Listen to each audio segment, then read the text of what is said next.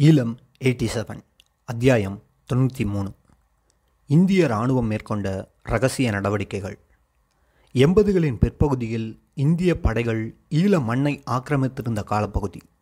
ஒரு லட்சத்திற்கும் அதிகமான இந்திய துருப்புக்கள் இந்தியாவின் முப்படைகள் ஆயிரக்கணக்கான இந்திய சார்பு தமிழ் ஆயுத குழுக்கள் என்பன தமிழீழ மக்கள் மீது ஒரு பாரிய ஆக்கிரமிப்பொன்றை மேற்கொண்டிருந்தார்கள். தமிழீழம் ஒரு திறந்தவெளி சிறைச்சாலையாகவே மாற்றப்பட்டிருந்தது. தமிழ் மக்கள் கைதிகளாகவே நடத்தப்பட்டார்கள். வகைத்தொகையின்றி தமிழ் பெண்கள் பாலியல் வல்லுறவிற்கு உள்ளாக்கப்பட்டிருந்தார்கள். கொள்ளைகள் கொலைகள் பரவலாகவே இடம்பெற்று கொண்டிருந்தன. இப்படி பல காரியங்கள் ஒரு பக்கத்தில் நடைபெற்று கொண்டிருக்கையில் மறுபக்கத்தில் மற்றொரு முக்கியமான காரியத்தை இந்திய படையின் ஒரு பிரிவினர் மேற்கொண்டிருந்தார்கள். மிகவும் ரகசியமாக அதேவேளை இலங்கையின் வடக்கு கிழக்கு மாகாணத்தை குறிவைத்து பரந்த அளவில் இந்த காரியம் அவர்களால் மேற்கொள்ளப்பட்டிருந்தது. வடக்கு கிழக்கு முழுவதிலும் உள்ள கிராமங்களிலும் காடுகளிலும் கஞ்சா விதைகளை தூவி கஞ்சா செடிகளை உருவாக்கும் காரியத்தை தான் அவர்கள் அதிசிரத்தியுடன் செய்து கொண்டிருந்தார்கள். வடக்கு கிழக்கில் உள்ள கிராமங்களிலும் காடுகளிலும் லட்சக்கணக்கான கோடிக்கணக்கான கஞ்சா செடிகளை இந்திய படையினர் உருவாக்கினார்கள். இந்திய படைகள் வடக்கு கிழக்கில் கஞ்சா செடிகளை இத்தனை ஆர்வமாக உருவாக்குவதற்கு காரணம் என்ன?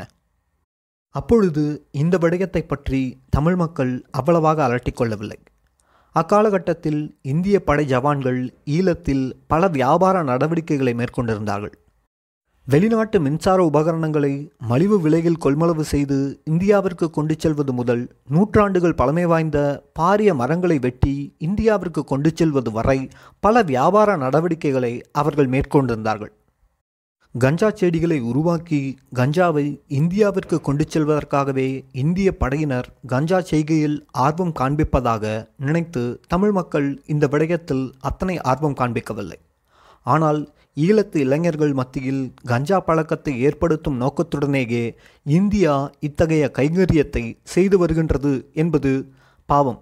அன்று எமது மக்களுக்கு தெரிந்திருக்கவில்லை. தமிழ் பிரதேசங்களில் இந்திய படைகள் கஞ்சா செடிகளை வளர்த்ததற்கு பல காரணங்கள் இருந்தன. முதலாவது தமிழ் மக்களை கஞ்சா வியாபாரம் செய்வதற்கு தூண்டுவது. யுத்த நிலை காரணமாக அந்த காலகட்டத்தில் பல தமிழ் விவசாய குடும்பங்கள் பொருளாதார இன்னல்களை அனுபவித்து வந்தார்கள். நல்ல வருமானமுள்ள ஒரு தொழிலாக கஞ்சா வியாபாரத்தை அறிமுகப்படுத்துவதன் மூலம் ஆயிரக்கணக்கான தமிழ் விவசாய குடும்பங்களை கஞ்சா பயிற்சியில் ஈடுபடுத்த முடியும் என்று இந்திய தரப்பு நினைத்திருக்கலாம். ஆனால் இந்திய படையினர் வடக்கு கிழக்கு மாகாணத்தில் கஞ்சா பயிற்சிகையை பாரிய அளவில் மேற்கொள்வதற்கு மேற்கூறப்படுவதை விட மற்றொரு முக்கிய நோக்கம் அவர்களுக்கு இருந்ததாக பின்னாட்களில் விடுதலை புலிகள் குற்றம் சுமத்தியிருந்தார்கள். வடக்கு கிழக்கில் உள்ள இளைஞர்களை கஞ்சா பழக்கத்திற்கு அடிமையாக்கும் ஒரு கேவலமான நோக்கம் இந்திய படையினரிடம் காணப்பட்டதாக புலிகள் தெரிவித்திருந்தார்கள். கஞ்சா புழக்கம் தமிழ் பிரதேசங்களில் அதிகமாக அதிகமாக தமிழ் இளைஞர்கள் கஞ்சாவை புகைக்க ஆரம்பிப்பார்கள். படிப்படியாக கஞ்சா பழக்கம் தமிழ் இளைஞர்களிடையே பரவிவிடும். கஞ்சா புகைப்பவர்கள் எப்படி இருப்பார்கள் என்று எம்மில் அநேகமானவர்களுக்கு தெரிந்திருக்கும். எதற்கும் கவலைப்படாமல் அனைத்திற்குமே சிரித்தபடி ஒருவித போதை மதைப்பிலேயே இருப்பார்கள். அவர்களுக்கு கோபம் என்பது ஒருபோதும் வராது. எந்தவித உணர்ச்சியும் ஏற்படாது. எப்படியான நிகழ்வுகளும் அவர்களை பாதிக்காது. ஒருமுறை கஞ்சாவை உட்கொண்டவர்கள் தொடர்ந்து கஞ்சாவை உட்கொள்ளும்படியான போதைக்கு அடிமையாக மாறிவிடுவார்கள். இதுதான் கஞ்சாவின் மகிமை. இப்படிப்பட்ட போதைக்கு தமிழ் இளைஞர்களை அடிமையாக்க இந்தியா ஏன் விரும்பியது? ஈழத்தமிழ் இளைஞர்களின் விடுதலை உணர்ச்சிகளை அழிக்க இந்தியா விரும்பியது. எதிர்கால ஈழத்தமிழ் சந்ததியினரை தமது இனம் சார்ந்த எந்தவித பிரச்சனையையும் இல்லாத ஒரு சந்ததியாகவே உருவாக்க வேண்டும் என்று இந்தியா திட்டமிட்டது. தனது இந்த கேவலமான சதியின் ஒரு நகர்வாகத்தான் இந்திய தரப்பினர் தமிழீழ பிரதேசங்களில் கஞ்சா செடிகளை லட்சக்கணக்கில் உருவாக்கியிருந்தார்கள்.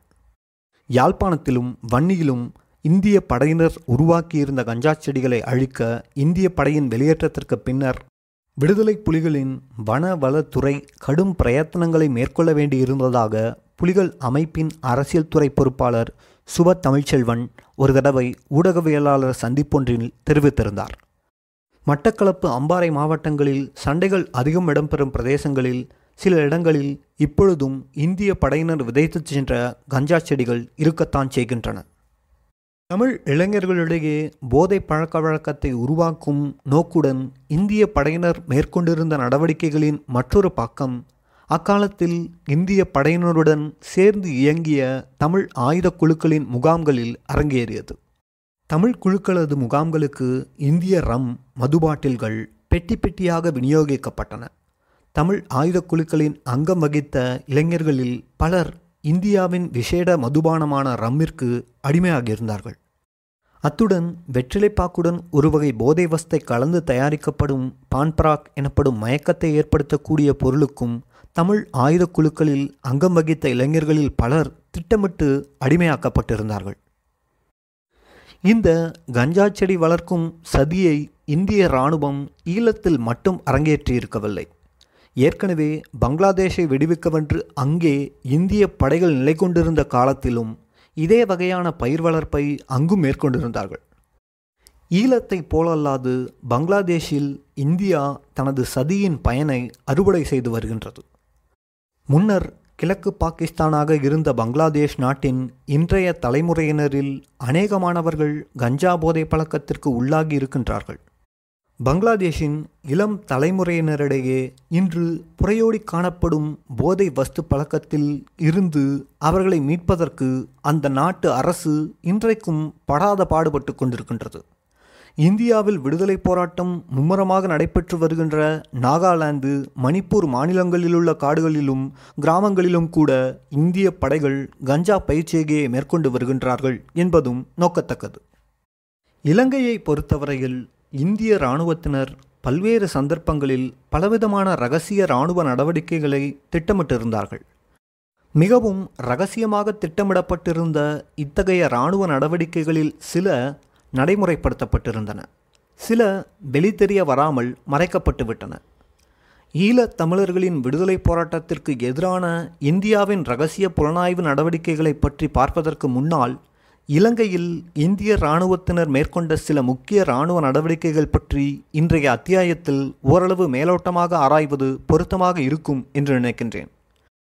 இலங்கையின் இனப்பிரச்சினை விடயத்தில் இந்தியா நேரடியாகவும் மறைமுகமாகவும் இரகசியமாகவும் பல தலையீடுகளை செய்து வருகின்ற இன்றைய காலகட்டத்தில் இலங்கை தொடர்பான இந்தியாவின் கடந்த கால அணுகுமுறை எவ்வாறு இருந்தது என்பது பற்றிய அறிவு தெளிவு தமிழ் இனத்தின் மத்தியில் இருப்பது அவசியம் என்பது காலத்தின் தேவையாகவும் இருக்கின்றது.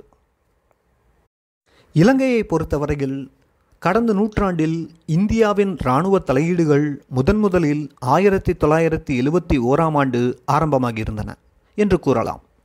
ஜேவிபியை அடக்குவதற்கு என்று ஸ்ரீலங்கா அரசாங்கத்தின் கோரிக்கையின் பெயரில் இந்திய படைகள் இலங்கைக்கு வந்திருந்தன. அதன் பின்னர் ஆயிரத்தி தொள்ளாயிரத்தி எண்பத்தி ஏழாம் ஆண்டில் இலங்கை இந்திய ஒப்பந்தத்தை அமல்படுத்துவதற்கு என்று கூறி இந்திய படைகள் இலங்கைக்கு வந்திருந்தன. இந்த இரண்டு நடவடிக்கைகளும் ஸ்ரீலங்கா அரசாங்கத்தின் அனுமதியுடன் அரசாங்கத்தின் அழைப்பின் பெயரிலேயே மேற்கொள்ளப்பட்டிருந்தன. அதேபோன்று விடுதலை புலிகள் யாழ் குடாவை கைப்பற்ற மேற்கொண்டிருந்த ஓயாத அலைகள் நான்கு நடவடிக்கைகளின் போது யாழ் குடாவில் முற்றுகைக்கு உள்ளாகியிருந்த ஸ்ரீலங்கா படையினரை காப்பாற்ற இந்திய படையினர் ஒரு நடவடிக்கையை மேற்கொள்வத தயாராகியிருந்தார்கள் பலாலி தளத்தை கைப்பற்றி ஒரு நாள் முழுவதும் அதனை தக்க வைத்தபடி ஸ்ரீலங்கா படையினரை வெளியேற்றுவதற்கு இந்திய படையினர் திட்டமிட்டிருந்தார்கள். ஆனால் இறுதி நேரத்தில் பல்வேறு காரணங்களினால் அந்த நடவடிக்கை கைவிடப்பட்டன. அந்த நடவடிக்கையும் ஸ்ரீலங்கா அரசாங்கத்தின் அழைப்பின் பெயரிலேயே மேற்கொள்வதற்கு திட்டமிடப்பட்டிருந்தது. அதேவேளை ஸ்ரீலங்கா அரசின் அனுமதி இல்லாமல் இலங்கையில் பல நடவடிக்கைகளை எடுப்பதற்கான திட்டங்கள் சிலவற்றையும் இந்திய படையினர் முன்னர் வகுத்திருந்தார்கள். அவற்றில் சிலவற்றை நடைமுறைப்படுத்தியும் இருந்தார்கள். ஆயிரத்தி தொள்ளாயிரத்தி எண்பத்தி ஏழாம் ஆண்டின் நடுப்பகுதியில் ஸ்ரீலங்கா படைகள் யாழ்ப்பாணம் வடமராட்சியில் ஆபரேஷன் லிபரேஷன் நடவடிக்கையை மேற்கொண்டிருந்தபோது யாழ்ப்பாண மக்களுக்கு விமானம் மூலம் உணவுப் பொட்டலங்களை போடும் ஆபரேஷன் பூமாலை நடவடிக்கையை நான்கு ஆறு ஆயிரத்தி தொள்ளாயிரத்தி எண்பத்தி ஏழு அன்று இந்திய படையினரால் மேற்கொள்ளப்பட்டது. ஸ்ரீலங்கா அரசாங்கத்தின் அனுமதி இன்றி இலங்கையில் இந்தியா மேற்கொண்ட ஒரு அதிரடி இராணுவ நடவடிக்கை இது. இதுபோன்று ஸ்ரீலங்கா அரசுக்கு எதிராக இலங்கை மண்ணில் இராணுவ நடவடிக்கைகளை மேற்கொள்வதற்கு இந்தியா பல ரகசிய திட்டங்களை உருவாக்கியிருந்தது. இது தொடர்பான விடயங்கள் பின்னாட்களிலேயே வெளிவந்து அதிர்ச்சியை ஏற்படுத்தியிருந்தது. எண்பதுகளின் ஆரம்பத்தில் ஈழப் போராளிகளை அடக்குவதற்கு என்று ஜேஆர் அரசாங்கம் மேற்குலக நாடுகளின் பக்கம் சாய ஆரம்பித்திருந்ததை தொடர்ந்து ஸ்ரீலங்காவை வழிக்கு கொண்டு வருவதற்கு இலங்கை மீது ஆக்கிரமிப்பை மேற்கொள்வதற்கு இந்தியா பல திட்டங்களை வகுத்திருந்தது.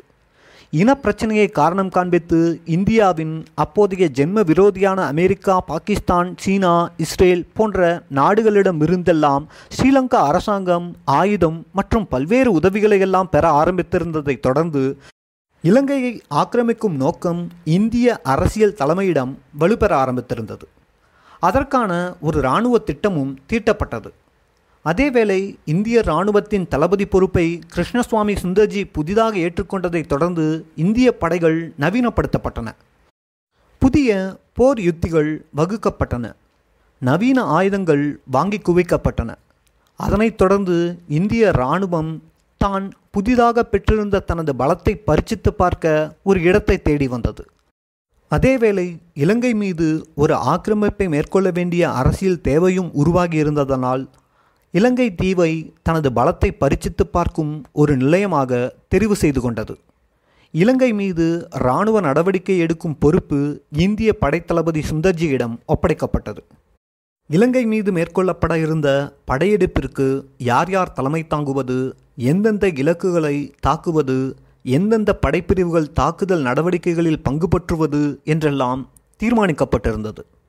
இலங்கை மீது மேற்கொள்ளப்பட இருந்த தாக்குதல் நடவடிக்கைக்கு ஷத்ரி சக்தி என்று பெயர் சூட்டப்பட்டிருந்தது. ஏதோ காரணத்திற்காக இந்த நடவடிக்கை இறுதி நேரத்தில் கைவிடப்பட்டிருந்தது. இதேபோன்று இலங்கைக்கு எதிராக மேற்கொள்வதற்கென்று மற்றொரு ரகசிய நடவடிக்கையும் திட்டமிடப்பட்டிருந்தது. ராஜீவ்காந்தியின் பணிப்புரையின் பெயரில் இந்த நடவடிக்கை மேற்கொள்வதற்கு திட்டமிடப்பட்டிருந்தது. இந்த நடவடிக்கைக்காக இந்திய இராணுவத்தின் பல்வேறு படையணிகளை கொண்ட தனிப்பிரிவொன்றும் ஆயிரத்தி தொள்ளாயிரத்தி எண்பத்தி ஏழாம் ஆண்டு ஏப்ரல் மாதத்தில் அமைக்கப்பட்டிருந்தது. எம்ஓஎஸ்எல் என்று இந்த இராணுவ நடவடிக்கைக்கு பெயரிடப்பட்டிருந்தது. எம்ஓஎஸ்எல் என்றால் மிஷன் ஆஃப் ஸ்ரீலங்கா என்று அர்த்தம். எண்பத்தி ஏழாம் ஆண்டு ஜூன் மாதம் நான்காம் தேதி இந்திய படையினர் இலங்கையில் மேற்கொண்ட ஆபரேஷன் பூமாலை நடவடிக்கைக்கு ஸ்ரீலங்கா படையினர் எதிர்ப்பு வெளியிட்டிருந்தால் இந்திய படையின் இந்த விசேட பிரிவினர் களமிறக்கப்பட்டிருப்பார்கள். ஆனால் ஆபரேஷன் பூமாலை நடவடிக்கையின் போது ஸ்ரீலங்கா படையினர் எதுவுமே செய்ய முடியாது அடங்கி போயிருந்தார்கள். அதற்கான சந்தர்ப்பம் இல்லாமல் போயிருந்தது. இதேபோன்று இலங்கையில் மேற்கொள்வதற்கென்று இந்தியா மற்றொரு ரகசிய இராணுவ நடவடிக்கையையும் திட்டமிட்டிருந்தது. இந்திய படைகள் இலங்கைக்கு வருவதற்கு சற்று முந்தைய காலப்பகுதியில் கொழும்பில் தாக்குதல் நடத்தும் நோக்கத்துடன் ரகசிய இராணுவ நடவடிக்கை ஒன்றை இந்திய இராணுவம் திட்டமிட்டிருந்தது. யாழ்ப்பாணத்தில் ஆபரேஷன் பூமாலை இராணுவ நடவடிக்கை இடம்பெறுவதற்கு சற்று முன்னர் இந்த ரகசிய இராணுவ நடவடிக்கை மேற்கொள்ளப்பட்டிருந்தது. வெளியே எவருக்கும் தெரியாது இந்தியா மேற்கொண்டிருந்த இந்த ரகசிய இராணுவ நடவடிக்கை பற்றி ராஜேஷ் காடியான் என்ற இந்திய இராணுவ ஆய்வாளர் பின்னாட்களிலேயே தகவல் வெளியிட்டிருந்தார். இந்தியாஸ் ஸ்ரீலங்கா ஃபியாஸ்கோ என்ற தனது ஆய்வு நூலில் இந்தியாவின் இந்த ரகசிய இராணுவ நடவடிக்கை பற்றி அவர் தகவல் வெளியிட்டிருந்தார்.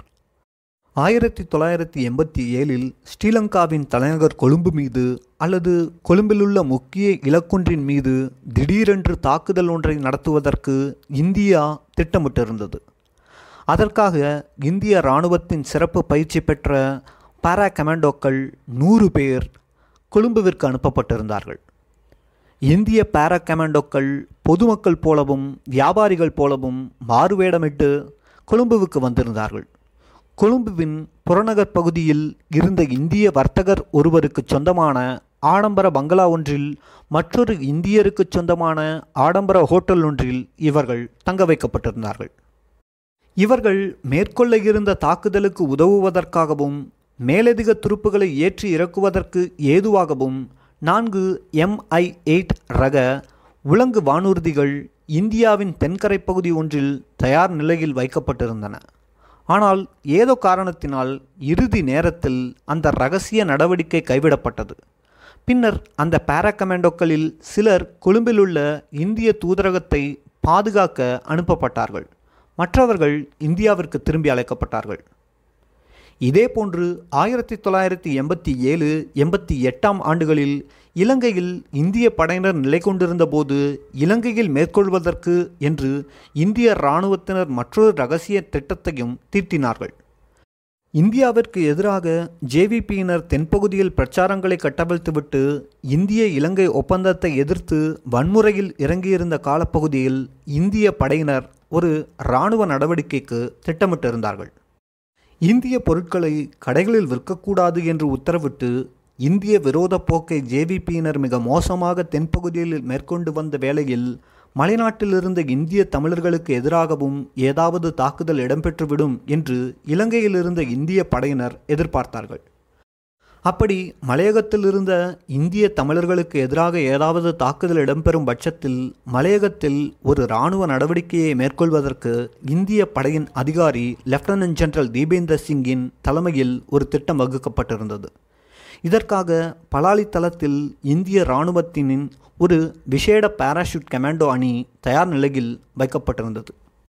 அதேவேளை மட்டக்களப்பில் நிலை கொண்டிருந்த இந்திய இராணுவத்தின் எழுபத்தி ஆறாவது காலாட்படை பிரிவை மட்பதுளை ஏ ஃபைவ் வீதி வழியாக மலைநாட்டிற்கு நகர்த்தும் திட்டத்தையும் இந்திய படையினர் கைவசம் தயார் நிலையில் வைத்திருந்தார்கள். ஆனால் மலையகத்தில் இந்திய தமிழர்களுக்கு பாரிய அச்சுறுத்தல்கள் எதுவும் ஏற்படாததால் இந்த திட்டம் பின்னர் கைவிடப்பட்டது. இதேபோன்று புலிகள் அமைப்பின் பிரதி தலைவர் மாத்தையா புலிகளின் தலைமைக்கு எதிராக சதி நடவடிக்கை ஒன்றை மேற்கொண்ட போதும் இந்தியா தனது படைகளை வன்னிக்கு அனுப்பி மாத்தையாவிற்கு துணையாக களமிறக்கும் திட்டத்தை வைத்திருந்ததாக கூறப்படுகின்றது. ஆனால் அந்த சதி நடவடிக்கை முறியடிக்கப்பட்டு விட்டதால் அது கைகூடாமல் போயிருந்தது. இதேபோன்று புலிகள் அமைப்பிலிருந்து கருணா பிரிந்ததைத் தொடர்ந்து இந்தியாவிலிருந்த இஎன்டிஎல்எஃப் அமைப்பை கருணாவுடன் இணைத்து ஒரு ரகசிய நடவடிக்கையை இந்தியா மேற்கொண்டிருந்தது. அந்த நடவடிக்கையை பற்றி மற்றொரு சந்தர்ப்பத்தில் விரிவாக பார்ப்போம். இந்த இடத்தில் எமது வாசகர்களாலும் பொதுவாக பல தமிழ் மக்களாலும் குறிப்பாக இளைய தலைமுறையினராலும் எழுதப்படுகின்ற சில கேள்விகள் பற்றி பார்க்க வேண்டியிருக்கின்றது. இந்தியா எதற்காக ஈழத்தமிழர் பிரச்சனையில் தலையீடு செய்தது? தமிழ் மக்களை காப்பாற்றத்தானே இந்தியா இலங்கை பிரச்சனையில் நேரடியாக தலையிட்டது? தமிழ் மக்களின் அக்கறை கொண்டு இலங்கை பிரச்சனையில் தலையிட்ட இந்தியா மீது விடுதலை புலிகள் எதற்காக தாக்குதல் நடத்தினார்கள்? புலிகள் செய்தது சரியா? புலிகள் இந்தியா யுத்தம் எவ்வாறு ஆரம்பமானது? ஏன் ஆரம்பமானது? எமது வாசகர்கள் மத்தியில் இருந்து எழுகின்ற இது போன்ற கேள்விகளுக்கான பதில்களை அடுத்து வரும் வாரங்கள் முதல் தேடுவதற்கு முனைவோம். நன்றி வணக்கம்.